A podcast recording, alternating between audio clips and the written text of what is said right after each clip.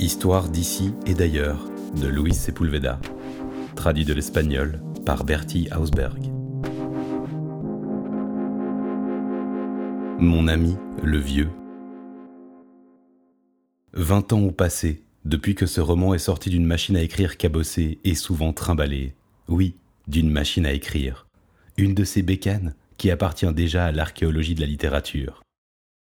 J'aime les machines à écrire, et je ne supporte pas de les voir réduites à la triste condition d'objets de rebut. J'ai vu plus d'une fois une Olivetti, une Underwood ou une Adler à côté de vieilles lampes ou de vieilles bouilloires, et je l'ai sauvée en payant sa rançon à la mafia de l'oubli. Mais ce n'est pas de machine à écrire dont je veux parler. Je veux parler d'un vieux qui lisait des romans d'amour. Ce roman est né sans le savoir pendant un épouvantable orage amazonien, en 1978.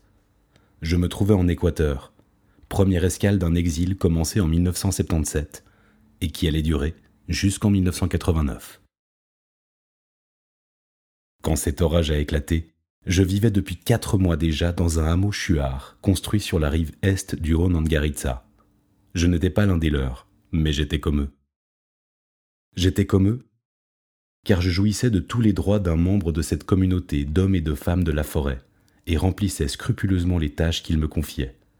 Veiller à garder allumées les trois bûches du feu de bois, m'occuper des vergers de yucca, ramener des crabes de la rivière, et tenir en respect les animaux sauvages qui ne devaient pas approcher du hameau.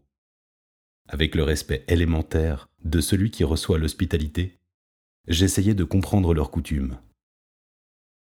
Je n'étais pas des leurs, car même s'ils n'ont jamais mentionné qu'un jour je retournerais vers le monde d'où je venais, c'était une sorte d'accord tacite. Le jour de l'orage, j'étais parti à la chasse avec un groupe de chuards. Nous avions formé des groupes de deux, et si je n'ai jamais osé utiliser une serbacane, j'étais assez adroit dans la préparation des dards. Il fallait entourer la pointe avec de la toile d'araignée avant de tremper cette soie dans du curare, le terrible poison qui paralyse les muscles de l'animal poursuivi. Mon compagnon de chasse était un chuard jouissant d'une réputation d'homme juste et généreux. Nous étions des compadres, un grade supérieur à la simple amitié ou à la camaraderie des chasseurs. Il a été mon mentor dans la forêt.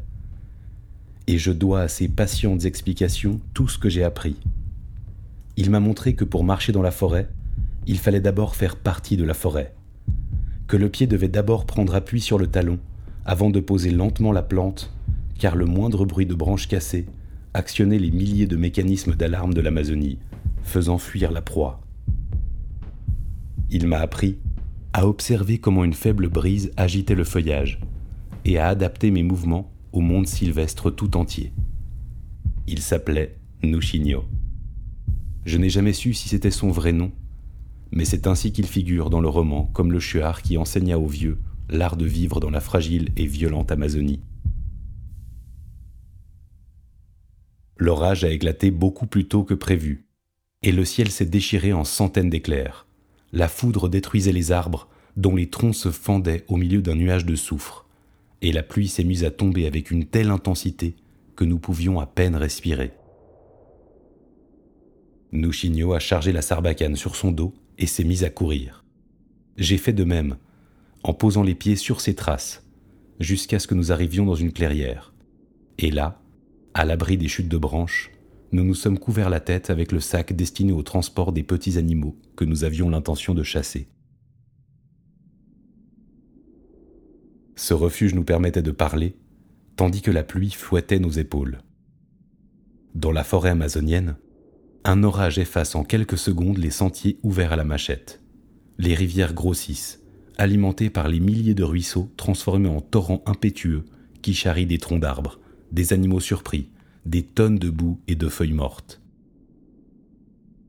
Les berges basses se couvrent en quelques minutes de plusieurs mètres d'eau en furie qui balaient tout sur leur passage. Nushino a voulu savoir s'il me restait assez de force pour faire une longue course.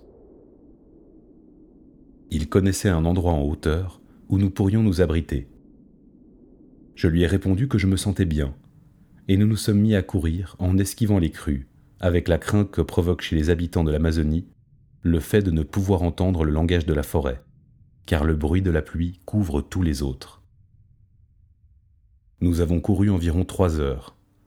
J'avais du mal à suivre son rythme, et je le voyais ralentir le pas pour me permettre de le rejoindre. Il faisait parfois une courte halte, enfonçant sa main dans la boue, observait ce qu'il en avait tiré, et m'indiquait que nous allions faire un détour pour éviter les millions de fourmis rouges qui, rendues furieuses par la destruction de leurs fourmilières, assouvissaient la haine de leurs minuscules mais implacables mandibules sur tout ce qui se trouvait à leur portée. Et l'eau continuait à tomber sans pitié, comme une vengeance du ciel. Soudain, j'ai vu Nouchigno poser les deux mains sur son visage pour se boucher le nez et les yeux et humer profondément.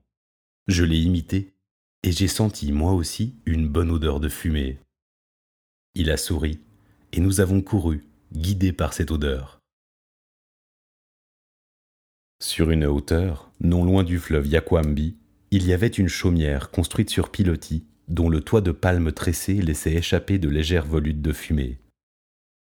Nous nous sommes approchés, et à quelques mètres, Nouchigno m'a dit qu'un vieux bizarre vivait là, un blanc qui parlait très peu. Plutôt petit de taille, robuste, il avait les cheveux gris et hirsutes des gens de la forêt équatoriale. Et une barbe de plusieurs jours, blanche et peu fournie, couvrait une partie de son visage. Sans un mot, il nous a invités d'un geste à nous approcher du feu brûlant au milieu de sa hutte. Je n'ai jamais senti de chaleur aussi réconfortante. Toujours sans un mot, il nous a tendu une bouteille de puro, l'eau de vie à 60 degrés ou plus, obtenue par distillation des résidus de la canne à sucre. La nuit est tombée très vite, il pleuvait toujours. Autour de la hutte régnait une obscurité totale, mais nous étions au sec et à l'abri. Le vieux allumait une lampe à carbure, et à la lumière de la fragile petite flamme, il a partagé avec nous des morceaux de yucca bouilli et des crabes délicieux. Après avoir mangé, nous avons de nouveau bu quelques gorgées de puro. Puis le vieux a coupé en trois un cigare, un de ces charutos de tabac sauvage, et s'est mis à parler avec Nouchigno dans la langue des chuards. Comme je ne comprenais pas ce qu'il disait, je me suis éloigné pour fumer en regardant l'obscurité de la forêt. Peu après, Nouchigno m'a dit que je pouvais dormir dans le hamac du vieux. J'ai refusé, en affirmant que je m'installerais par terre, comme lui. Alors le vieux s'est adressé à moi avec l'accent des gens de la montagne. Je ne me rappelle pas de ses paroles. Je sais seulement qu'il a fait allusion à ma fatigue et m'a indiqué le hamac. Je suis un écrivain, mais je n'ai pas de mots pour raconter ce qu'on éprouve dans un hamac, au beau milieu de l'Amazonie, quand la nuit enveloppe toute chose et que la pluie tombe sans pitié. Nouchigno s'est installé près du feu, et de mon hamac, j'ai pu voir le vieux porter la lampe jusqu'à un meuble, une sorte de caisson vertical où il rangeait ses assiettes en laiton et deux marmites. La partie supérieure du meuble lui arrivait au milieu de la poitrine. Il y a déposé la lampe, puis s'est approché du hamac près duquel se trouvait un autre caisson, plus petit, suspendu, que je n'avais pas vu. Il ne contenait pas plus de cinq ou six livres. Le vieux en a pris un, l'a emmené jusqu'au meuble réservé aux assiettes, puis lentement, avec cérémonie, il a sorti un objet d'un étui de toile, a soufflé dessus, l'a frotté et a regardé à travers. C'était une loupe. Le vieux a ouvert le livre, cherché une page et, debout, a commencé à lire. Je suis descendu du hamac pour m'approcher des livres en tâchant de faire le moins de bruit possible. Il y avait là des romans de Paul Féval et d'autres d'Eduardo Zamacois. Des vieux bouquins, usés, humides. Des romans d'amour que je connaissais par leurs adaptations radiophoniques et que je n'avais jamais voulu lire. Je n'avais pas ouvert un livre depuis quatre mois. Dans le village Chuard, j'avais dans mon sac à dos les veines ouvertes de l'Amérique latine d'Eduardo Galeano. Vingt poèmes d'amour et une chanson désespérée de Pablo Neruda. Et la Linares de l'écrivain équatorien Ivan Eguez. Mais pendant tout ce temps, je ne leur avais pas accordé un regard, j'apprenais à lire la forêt. Je lui ai demandé si je pouvais en prendre un. Et sans abandonner sa lecture, il m'a répondu que les livres étaient faits pour être lus. Au petit jour, l'orage s'était calmé, mais il continuait à pleuvoir. Nous l'avons remercié pour son hospitalité et nous avons pris le chemin du retour en direction du Nangaritsa. Dans mon sac à dos, j'avais aussi un cahier et des stylos à billes. Dans ce cahier acheté à Quito, j'ai écrit Un vieux qui lisait des romans d'amour. Simplement pour ne pas oublier, pour garder toujours vivante dans ma mémoire cette nuit passée dans un hamac, tandis que l'orage fouettait l'Amazonie. Trois mois plus tard, j'ai quitté la forêt. Nouchigno et deux autres chuards m'ont accompagné jusqu'aux limites de leur territoire. Chaque fois que je suis en proie à la tristesse, je sens mon compadre poser sa main sur mon épaule et me dire que je peux revenir quand je veux, car même si je ne suis pas l'un des leurs, je suis comme eux. Alors ma tristesse s'envole. Un camion de bois m'a amené à Macas. Mes cheveux touchaient mes épaules et j'avais une barbe jusqu'au milieu de la poitrine. Avec le plus grand soin, j'ai déplié quelques traveler chèques à demi décolorés par l'humidité. Je les ai changés et une demi-heure plus tard, je volais vers Guayaquil dans un petit avion. À mon arrivée, j'ai commencé par aller chez un coiffeur du Parque Centenario, puis dans un restaurant où j'ai demandé ce dont j'avais le plus envie. Douze œufs sur le plat et une bière fraîche, bien fraîche. J'ai toujours voulu écrire. Je ne savais pas encore quoi. Mais ce vieux qui nous avait hébergés et avait partagé avec nous tout ce qu'il possédait une nuit d'orage dans la forêt devait nécessairement en être le protagoniste. Je ne savais pas quoi écrire, mais je n'étais pas pressé. En exil, la seule chose qu'on ait, c'est du temps, beaucoup de temps. De Guayaquil, je suis allé à Quito. Et de là, au Nicaragua, pour me battre dans la brigade internationale Simon Bolivar, la dernière brigade. Je me suis battu, j'ai vu mourir. Certaines de mes balles ont peut-être fauché des vies. À la guerre, on tue ou on meurt. Et parfois, à l'occasion d'une pause entre les combats, je me suis souvenu du vieux, de nos chignots, des chuards. Et j'ai su qu'un jour j'écrirais quelque chose, mais je ne savais toujours pas quoi. En 1980, je suis arrivé en Europe. J'ai atterri à Hambourg. La vie a suivi son cours. Je me suis marié, j'ai eu des enfants, j'ai été journaliste. J'ai écrit des récits, des poèmes, des articles, du théâtre, encore des récits. Mais le vieux n'était dans aucun d'entre eux. Parfois, je regardais la carte du territoire amazonien. J'y cherchais le confluent du Yakuambi avec le Nangaritsa, et je suivais du doigt toutes les embouchures des fleuves de plus en plus grands qui se jetaient dans l'Amazone. J'ai gardé des chuards l'habitude de réunir les miens à la tombée de la nuit pour nous raconter notre journée en l'embellissant, en l'enjolivant. La vie a suivi son cours. Un jour conflue avec un autre. Nous ne sommes rien d'autre que ce flux. Le vieux a commencé à me rendre visite dans mes rêves.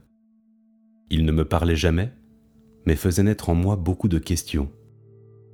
Qu'est-ce que tu lis? Pourquoi debout? Qui t'a donné ces livres? Et la loupe, d'où sort-elle? Pourquoi sais-tu parler la langue des chuards En 1987, un ami qui appréciait mes récits m'a invité à participer à un projet alléchant. Il s'agissait d'écrire d'urgence le scénario d'un film au sujet on ne peut plus beau. Pendant la Seconde Guerre mondiale, un officier allemand cultivé, furieusement anti-nazi, passionné de musique et joueur de flûte à bec, fait la connaissance d'un prisonnier croate, musicien et pianiste, qu'il admire. La musique crée entre eux une relation étrange. Ils jouent ensemble chaque fois qu'ils le peuvent, mais un jour l'Allemand apprend que les nazis ont décidé de tuer plusieurs prisonniers et que le pianiste croate est sur la liste. Il décide de l'aider, puis de déserter. Au moment de se séparer, ils conviennent que, s'ils survivent, ils se chercheront quand la paix sera revenue et joueront ensemble une œuvre de Mozart pour flûte et piano. Trente ans plus tard, ils se retrouvent et tiennent parole.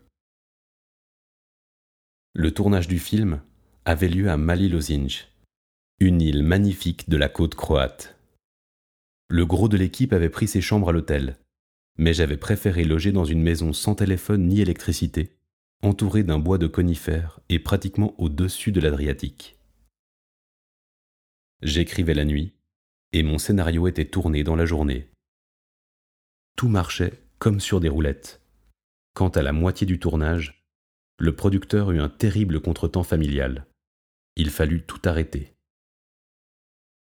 j'ai décidé de rester deux semaines à Mali Lozinch et de terminer le scénario. Un après-midi, le ciel a tourné au gris. Je l'ai vu comme une panse d'âne gonflée. Un vent chaud venant du sud s'est mis à souffler. La foudre tombait tout près de la maison. J'ai allumé la cheminée et accroché le hamac du jardin à côté du feu pour savourer cet orage, porte et fenêtres ouvertes. J'écoutais la pluie en buvant de temps en temps une gorgée de Slivovitch, et je me sentais heureux, là, fumer, tandis que la pluie tambourinait sur le toit et coulait à flots dans les chenaux. C'est alors que le vieux est entré et a commencé à répondre à mes questions.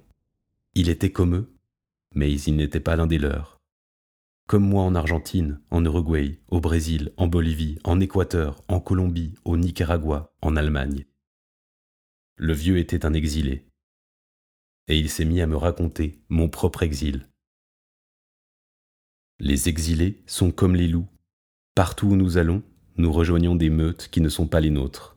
Nous participons, nous chassons ensemble, et pourtant la lune nous invite à nous mettre à l'écart pour hurler de solitude. Nous nous faisons des amis. Nous créons des univers émotionnels pour embellir la mémoire immédiate quand arrive l'heure inévitable de raconter sa journée au début de mon exil, et je dis au vieux J'ai pris un jour un taxi à l'aéroport de Buenos Aires, et je demandais au chauffeur le prix de la course pour se rendre dans le centre-ville. L'homme a voulu des précisions. Jusqu'à l'obélisque, lui ai-je dit. Vingt dollars, m'a-t-il alors répondu. Je n'avais pour toute fortune qu'un billet de dix, crasseux et froissé. Il a accepté de me conduire pour ce prix-là, et une fois près de l'imposante verticale de l'obélisque, je lui ai donné l'argent. Le chauffeur de taxi a alors pris une poignée de billets dans une boîte de Havane et me les a rendus en disant Prends soin de toi, mon frère. Cet homme est mon ami. Je ne connais pas son nom, mais c'est mon frère, et où que j'aille, j'évoque sa noblesse. Une autre fois, à Islandia, à Tres Fronteras, près de l'Amazone, j'ai vu un dentiste ambulant arracher, sans anesthésie, toutes les dents d'un chercheur d'or bien décidé à gagner un pari sanglant.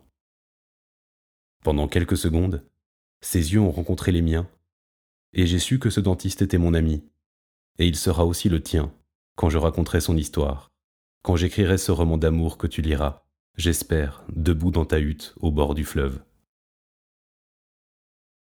Le lendemain, le temps était radieux. Le parfum de la terre mouillée imprégnait toute chose.